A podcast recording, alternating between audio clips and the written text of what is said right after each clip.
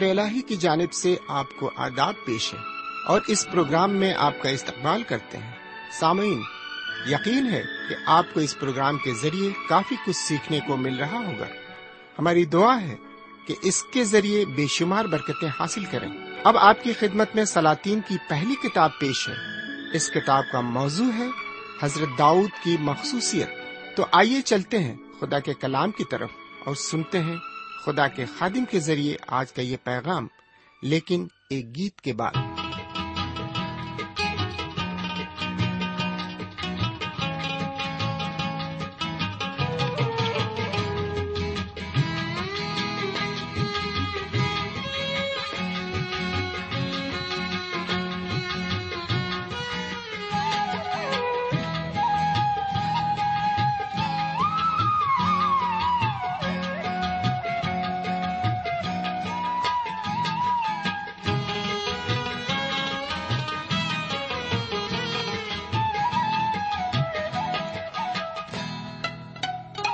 بے خبر بے خبر بے خبر۔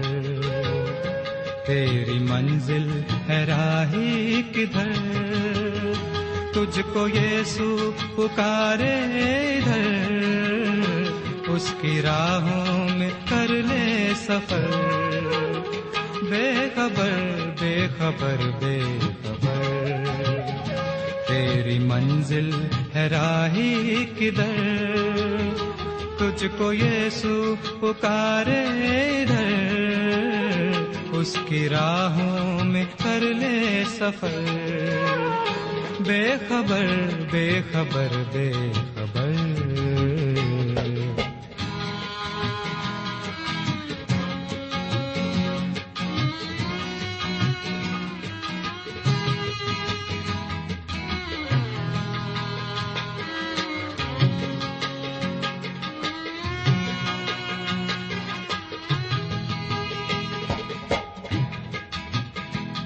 اپنے دکھ اس کو دے دے، وہاں نہ رہے گا غموں کا نشان۔ اپنے دکھ اس کو دے دے، وہاں نہ رہے گا غموں کا نشان۔ کتنا پیارا ہے وہ مہربان، اس کی تعریف گائے جہاں۔ اب نہ ڈر، اب نہ ڈر، اب نہ ڈر۔ خدا کے کلام کو لے کر آپ کے درمیان حاضر ہوں۔ سلام قبول فرمائیے۔ امید ہے کہ آپ آج بھی پوری طرح خرافیت سے ہوں گے اور خدا کے فضل و کرم سے بالکل ٹھیک ٹھاک ہوں گے۔ میں بھی آپ کی دعاؤں کے عوض بالکل ٹھیک ہوں اور اس کے کلام کو لے کر آپ کی خدمت میں حاضر ہوں۔ مجھے امید ہے کہ آپ بھی ریڈیو پر تشریف فرما ہے اور خدا کے کلام کو سننے کے لیے کثرت سے وہاں پر بیٹھے ہوئے ہیں۔ تو آئیے، ہم آگے بڑھیں۔ لیکن آپ جانتے ہیں کہ آگے بڑھنے سے پہلے ہم کیا کرتے ہیں؟ ہم خدا سے دعا کرتے ہیں۔ تو آئیے ہم دعا مانگیں۔ ہمارے پاک پروردگار، رب العالمین، ہم تیرے تہ دل سے شکر گزار ہیں کہ تو نے ایک اور موقع ہمیں عطا فرمایا ہے۔ تاکہ ہم تیرے قدموں پر بیٹھ کر تیرے پرفضل کلام کو سنیں اور اسے اپنے دل میں جگہ دیں، اپنی زندگی میں جگہ دیں اور اسی کے مطابق ہم اپنی زندگی گزارنے والے بن سکیں۔ یہ دعا سرکار دو عالم جناب سیدنا یسو مسیح کے وسیلے سے مانگتے ہیں۔ آمین۔ سمن ہم آج کا مطالعہ سلاطین کی پہلی کتاب کے چودہویں باپ سے شروع کریں گے۔ سامعین، اس باپ کی ابتدا اس طرح ہوتی ہے کہ یروبام اپنی بیوی کو اخیا نبی کے پاس یہ بات جاننے کے لیے بھیجتا ہے کہ اس کا لڑکا شفا یاب ہوگا یا نہیں، کیونکہ وہ بیمار تھا۔ اخیا نبی خدا سے ہدایت پا کر یہ بتاتا ہے کہ لڑکا مر جائے گا۔ اس کے بعد وہ یہ بھی پیشن گوئی کرتا ہے کہ خدا ون تالا یروبام کے ساتھ کیسا سلوک کرنے جا رہا ہے۔ یہی نہیں خدا ون تالا یروبام کے خاندان کو بھی سزا دے گا۔ سامن دونوں حکومتوں کے لیے خدا کی طرف سے یہ ضروری قرار دیا گیا تھا کہ وہ حضرت داؤد کی مانند بنے جس طرح حضرت داؤد راستی اور خلوص دل سے حکموں کو مانتے اور آئین پر چلتے رہے۔ اسی طرح اسرائیل اور یہودا کے حکمراں بھی احکام اور آئین کی پیروی کریں۔ یہاں ہم دیکھتے ہیں کہ یروبام اس پیمانے پر بالکل نہیں اترا جو خدا نے مقرر کیا تھا کہ وہ داؤد کی مانند ہو۔ آگے ہم دیکھتے ہیں کہ خدا و تعالیٰ اسے اور اس کے خاندان کو کاٹ ڈالے گا۔ وہ کس طرح ایسا کرے گا؟ اس کی تفصیل آٹھویں آیت کے بعد کی آیتوں میں مرقوم ہے۔ انیسویں اور بیسویں آیت کی عبارت پر آ جائیں۔ سوئن جیسا کہ خدا نے اپنے بندے اخیا نبی کی مارفت فرمایا تھا، یروبام کا بیٹا مر گیا۔ یروبام کے بیٹے کی موت پر سارے اسرائیل نے اسے دفن کر کے نوحہ کیا۔ اس لیے کہ وہ شاہ اسرائیل کا بیٹا تھا۔ سامن شاہ اسرائیل یروبام کی تفصیلی تواریخ اسرائیل کے بادشاہوں کی تواریخ کی کتاب میں قلم بند ہے۔ اس نے بائیس برس تک حکومت کی۔ اس کے مرنے کے بعد اس کا بیٹا ندب اس کی جگہ بادشاہ ہوا۔ یہاں تک تو شاہ اسرائیل اور یروبام کے بارے میں بیان تھا۔ لیکن اب میں آپ کی توجہ شاہ یہودا رہوبام کی طرف دلانا چاہتا ہوں۔ تو پھر آئیے جنوبی علاقے کی طرف اپنا رخ کریں، جو یہودا کا علاقہ ہے، اور جہاں رہوبام شاہ یہودا کہلاتا ہے۔ یہاں پر ہم دیکھیں گے کہ شاہ یہودا اور یہودا کے رہنے والے بھی بت پرستی میں پڑ گئے۔ یہاں کی بھی حالت کم و بیش اسرائیلیوں جیسی ہی تھی۔ آئیے ذرا پچیسویں آئے سے لے کر ستائیسویں آئے تک ایک سرسری نظر ڈالیں۔ سامن ہم پڑھتے ہیں کہ رہوبام جیسے جیسے عمر رسیدہ ہوتا گیا، ویسے ویسے وہ کمزور پڑتا گیا۔ اس کے تخت پر بیٹھنے کے پانچویں برس شاہ مصر سسک نے یروشلم پر چڑھائی کر کے سب خزانوں کو، خواہ وہ شاہی خزانہ ہو یا پھر خداون کے گھر کا خزانہ ہو لوٹ لیا۔ ان سونے کی ڈھالوں کو شاہ مصر نے لے لیا جسے حضرت سلیمان نے بنوایا تھا۔ یہ ڈھالیں جو لوٹ کر لے جائی گئیں، ان کے بعد رہوبام نے پیتل کی ڈھالیں بنائی بہرکیف اس کے بعد ہم دیکھتے ہیں کہ خانہ جنگی کی شروعات ہو جاتی ہے۔ ملک میں جنگ ہونے لگی اور آخر میں رہوبام اپنے باپ دادا کے ساتھ سو گیا۔ سمن رہوبام کی ماں کا نام ناما تھا اور وہ امونی عورت تھی۔ سمن اب ہم آپ کی خدمت میں سلاطین کی پہلی کتاب کے پندرہویں باپ کو رکھتے ہیں۔ سمن اس باب میں یہودا قبیلے کے دو بادشاہوں کا ذکر ملتا ہے۔ ابیام، جو کہ گنہگار اور خطا کار بادشاہ ہے اور دوسرا اس کا بیٹا آسا ہے، جو کہ اچھا بادشاہ ہے۔ ان متا یہودا کے علاوہ دو اور اسرائیلی بادشاہوں کا ذکر ہے جو اسرائیل پر حکومت کرتے تھے۔ ناداب، جو کہ یروبام کا بیٹا تھا، جو کہ اپنے باپ کے راستے پر چلا، اور دوسرا بادشاہ ہے، جس نے اپنے باپ کو قتل کر کے حکومت پر اپنا قبضہ جما لیا۔ سمجھ سب سے پہلے میں آپ کو یہ بتانا چاہوں گا کہ رہوبام کے مرنے کے بعد اس کا بیٹا ابیام تخت پر بیٹھا۔ چودہویں باب میں میں نے آپ کو یہ بتایا تھا کہ اسرائیلی حکومت دو حصوں میں تقسیم ہو گئی تھی۔ رہوبام جنوبی حصے پر حکومت کرتا تھا۔ اس کی حکومت یہودا اور بنیامینی قبیلوں پر تھی اور دوسری حکومت یروبام کی تھی جو کہ شمال میں تھی۔ اور اس حکومت میں دس قبیلے شامل تھے۔ اس نے دس قبیلوں کی مدد سے بغاوت کی اور اپنی حکومت قائم کی۔ یہی نہیں، یہ دونوں ہی ایک دوسرے سے جنگ آرائی کرتے رہے۔ سامعین، سلیمان کے دور حکومت میں امن چین اور ہر چیز کی افراد تھی، لیکن ان کے بعد ملک سے امن بالکل غائب ہو گیا۔ اور بڑے دکھ کی بات یہ ہے کہ بھائی بھائی کے خلاف اٹھ کھڑا ہوا اور آپس میں ہی لڑنے لگے۔ پہلی اور دوسری آیت ملاحظہ فرمائے اور نبات کے بیٹے یروبام کی سلطنت کے اٹھارہویں سال سے ابیام یہودا پر سلطنت کرنے لگا۔ اس نے یروشلم میں تین سال بادشاہی کی۔ اس کی ماں کا نام تہکا تھا۔ جو ابی سلوم کی بیٹی تھی۔ سامن، یہاں پر ایک بات بڑی دلچسپ دکھائی پڑتی ہے۔ ہر ایک بادشاہ کی ماں کا نام ضرور بتایا گیا ہے۔ ان شاہوں کی پہچان ان کی ماؤں کے ذریعے ہے۔ یہ بات غیر معمولی ہے۔ اکثر ایسا ہوتا ہے کہ ایک آدمی کا تعارف اس کے باپ کے نام سے ہوتا ہے۔ لیکن اس باب میں جس بادشاہ کا ذکر کیا گیا، اس کی ماں کا نام ضرور بتایا گیا ہے۔ آخر ایسا کیوں کیا گیا ہے؟ اور اس کا کیا مطلب ہے؟ سوئن کتاب مقدس میں کوئی بھی بات بلا وجہ نہیں لکھی گئی ہے۔ یہاں پر نام بتانے کا یہ مقصد ہے کہ ہر بچے کی زندگی کا بننا اور بگڑنا اس کی ماں پر منحصر رہتا ہے۔ ماں ہی وہ واحد ہستی ہوتی ہے۔ جس کا اثر بچے کی زندگی پر پڑتا ہے۔ اس لیے ماں کا سمجھدار اور پاک باز ہونا اور نیک سیرت ہونا ضروری ہے۔ اگر ماں اپنے دین کی پابند ہے، تو بچے بھی اپنی ماں کے نقش قدم پر چلیں گے۔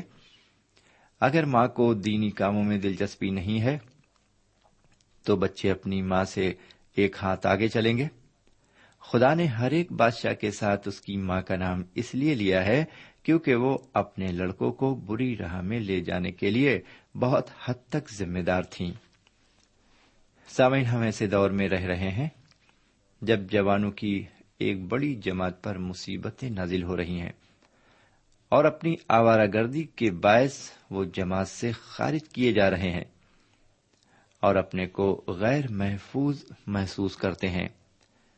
ایسی مشکلات مسیح خاندانوں میں بھی دکھائی پڑ رہی ہیں، جس سے یہ اندازہ لگایا جا سکتا ہے کہ وہ کس طرح کے ماحول میں پلے اور بڑھے ہیں۔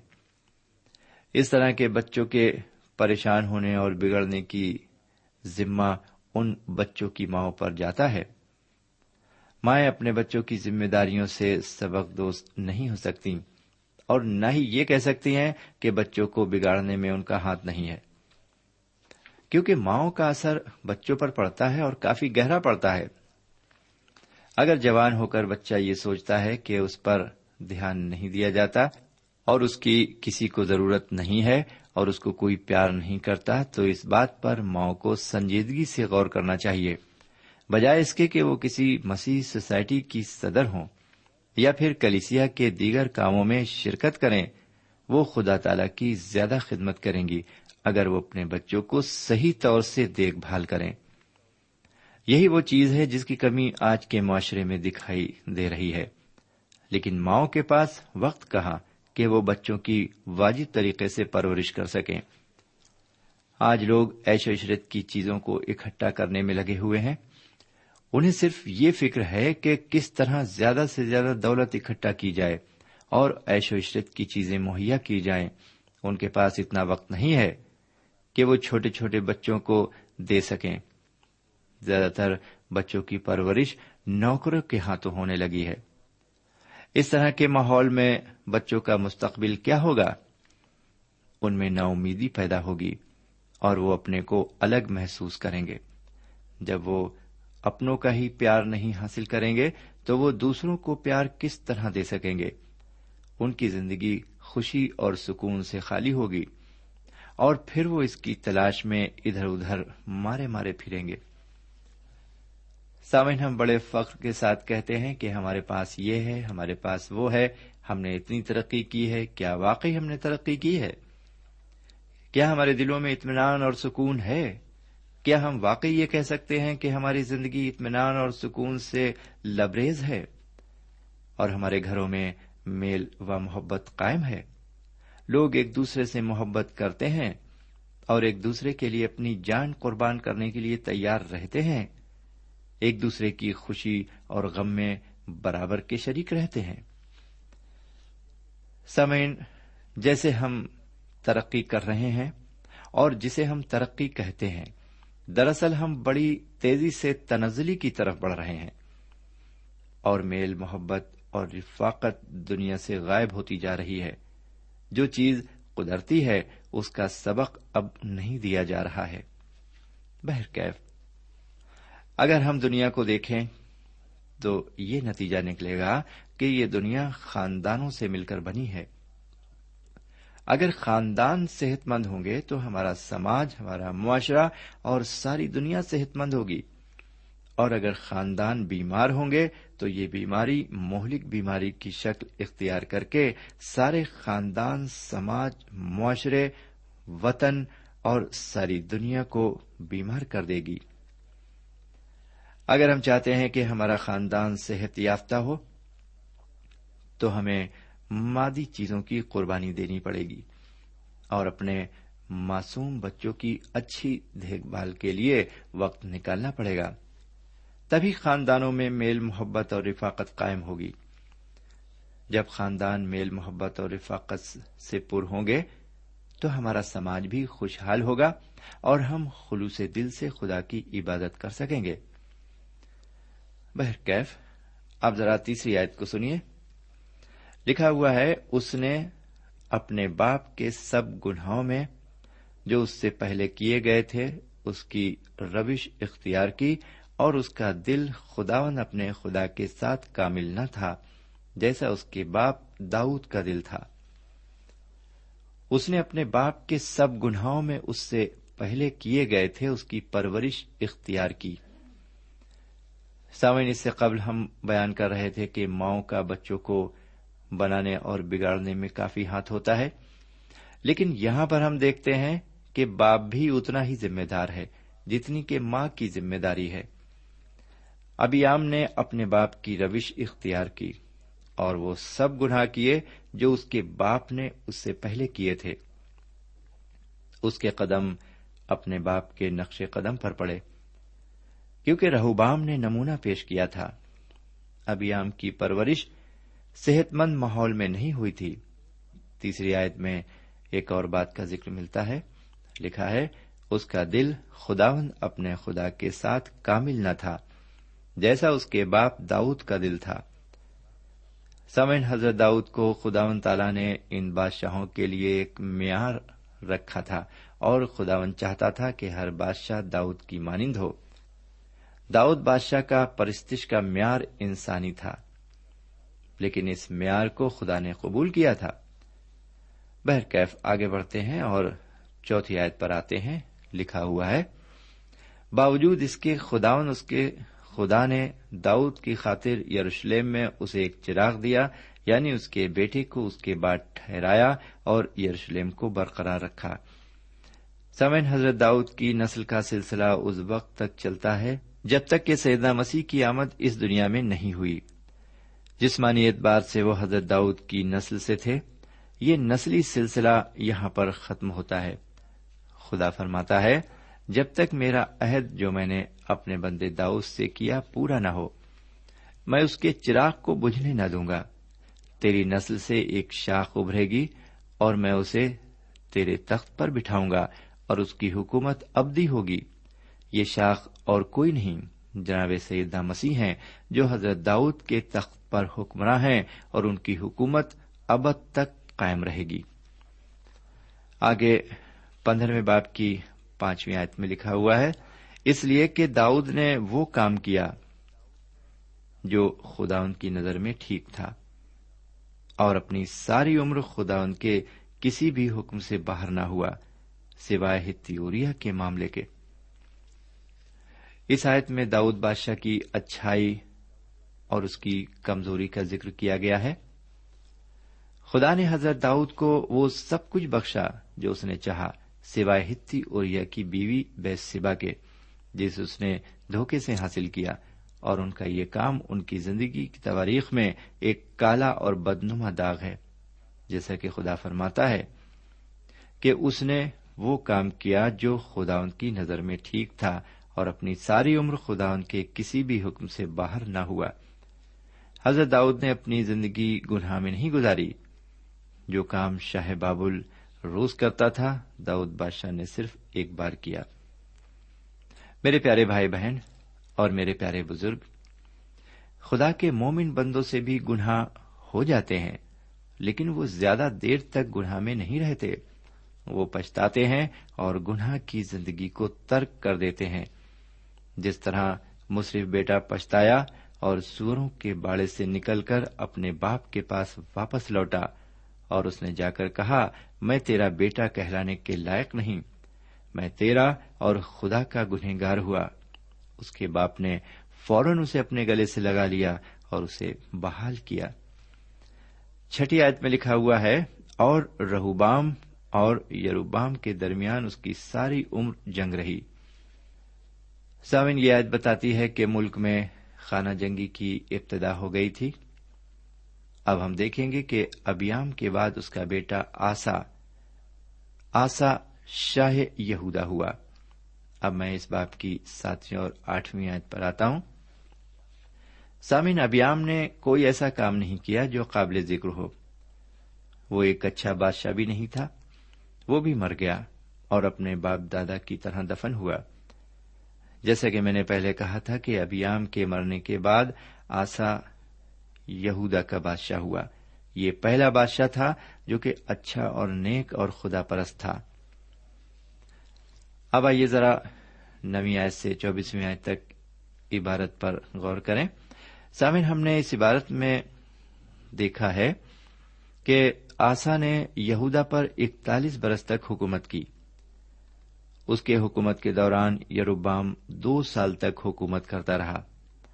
آسا کی ماں کا نام ماکا تھا۔ سامعین، آسا کو نیک اور اچھا حکمراں بنانے میں ضرور اس کی ماں ماکا کا ہاتھ تھا۔ آسا حضرت داؤد کے معیار پر گہرا اترا۔ جی ہاں بہت ہی کھرا اور گہرا اترا۔ تخت پر بیٹھنے کے بعد اس نے سب سے پہلے جو کام کیا، اس کو ہم بارہویں آیت میں پڑھتے ہیں۔ لکھا ہوا ہے، اس نے لوتیوں کو ملک سے نکال دیا۔ اور ان سب بتوں کو جن کو ان کے باپ دادا نے بنایا تھا دور کر دیا۔ سامن، یوں تو خدا و تعالی کسی بھی قسم کے گناہ کے ارتکاب کی اجازت نہیں دیتا۔ خاص طور سے ہم جی ہاں خاص طور سے ہم جنس اور ہم جنسی تو اس کی نظر میں سب سے مکرو چیز ہے۔ اور یہ لوتیوں میں عام بات تھی۔ اس لیے آسا نے سب سے پہلے یہی کام کیا کہ لوتیوں کو ملک سے نکال دیا اور ان سب بتوں کو جو ان کے باپ دادا نے بنائے تھے دور کر دیا۔ سامعین، ہم جنسی آج بڑی تیزی سے بڑھتی جا رہی ہے۔ لوگوں کی کوشش ہے کہ اس کو قانونی منظوری حاصل ہو جائے۔ بہت سے غیر ممالک میں تو اسے قانونی منظوری مل بھی چکی ہے۔ لیکن خدا ون تالا کی نظر میں یہ ایک مکرو فیل ہے۔ اور لوگوں کو چاہیے کہ بین الاقوامی طور پر اس برائی کے خلاف احتجاج کریں۔ اب ہم دیکھیں گے کہ آسا کو بادشاہ سے جنگ کرنا پڑتی ہے۔ اس جنگ کا ذکر سولہویں آیت میں ملتا ہے۔ لکھا ہوا ہے، اور آسا اور شاہ اسرائیل بادشاہ میں ان کی عمر بھر جنگ رہی۔ میرے بھائی، انیسویں اور بیسویں عہد کے مطابق آسا نے دمشق کے بادشاہ آرام بن حدت سے عہد و پیمان کے عوض اس کو سونا چاندی بطور نذرانہ بھیجا۔ لیکن یہ کام آسا نے غلط کیا۔ وہ انسانی مدد کا طالب ہوا۔ جب ملک میں خانہ جنگی ہوتی ہے تو دیگر طاقتیں ابھرنے کی کوشش کرتی ہیں۔ سامن شاہ یہودا آسا کی وفات کے بعد اس کا بیٹا یہوسفت یہودا کا بادشاہ ہوا۔ یہوسفت بھی اچھا اور نیک بادشاہ تھا، جیسا کہ تیسویں اور چوبیسویں آیت میں لکھا ہوا ہے۔ اب آئیے ذرا شمالی علاقے میں چل کر حالات کا جائزہ لیا جائے۔ پچیسویں اور چھبیسویں آیت پر نظر ڈالیں۔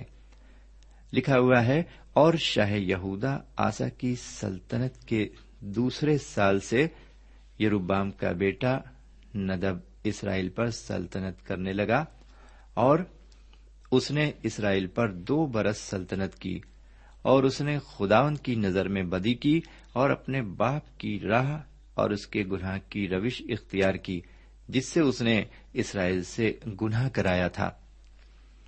سامعین، آسا کی حکومت کے دوسرے سال میں ندب نے اسرائیل پر سلطنت شروع کی۔ اس نے اسرائیل پر دو سال سلطنت کی۔ سامعین، ہم دیکھیں گے کہ سلطنت پر بیٹھنے کے بعد ملک میں گناہ کثرت سے بڑھ گیا۔ شمالی حصے میں ہر طرح کی سازش شروع ہو گئی، جیسا کہ ستائیسویں آیت میں لکھا ہوا ہے۔ اور اخیا کے بیٹے بادشاہ نے جو اشکار کے گھرانے کا تھا، اس کے خلاف سازش کی اور بادشاہ نے جب بتون میں جو فلسطینوں کا تھا، اسے قتل کیا، کیونکہ ندب اور سارے اسرائیل نے جبتیوں کا محاصرہ کر رکھا تھا۔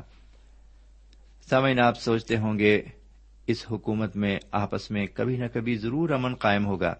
لیکن ایسا نہیں ہوا۔ دونوں ہی حکومتیں آپس میں جنگ کرتی رہیں۔ آسا اور بادشاہ کے دور سلطنت میں ہمیشہ جنگ ہوئی۔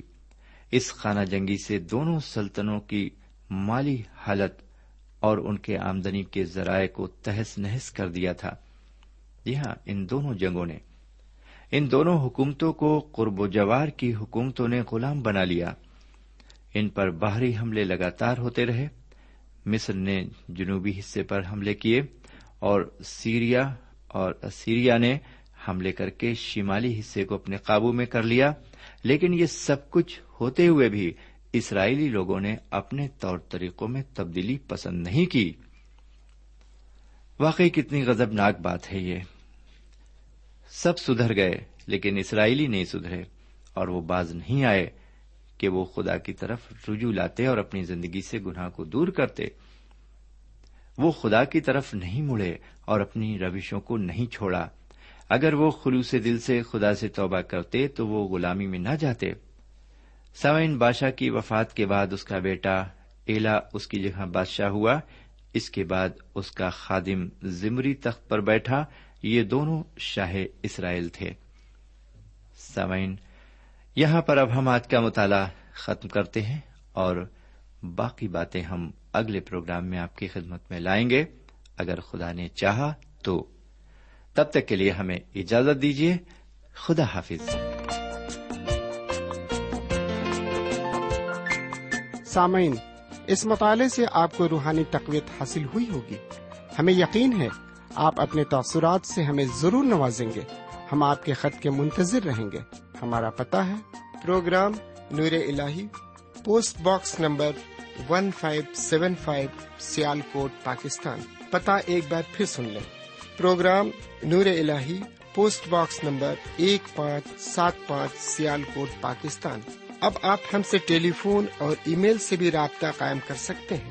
ہمارا ٹیلی فون نمبر ہے nine two three four four six four zero four five seven eight نو دو تین چار چار چھ چار صفر چار پانچ سات آٹھ ہمارا ای میل پتا ہے N A M three nine four nine eight Hotmail dot com N A M three nine four nine eight Hotmail dot com ہمارے پروگرام کا وقت اب یہیں پر اختتام پذیر ہوتا ہے۔ اگلے پروگرام میں خدا کے کلام کے ساتھ پھر ملیں گے۔ تب تک کے لیے اجازت دیں۔ خدا حافظ۔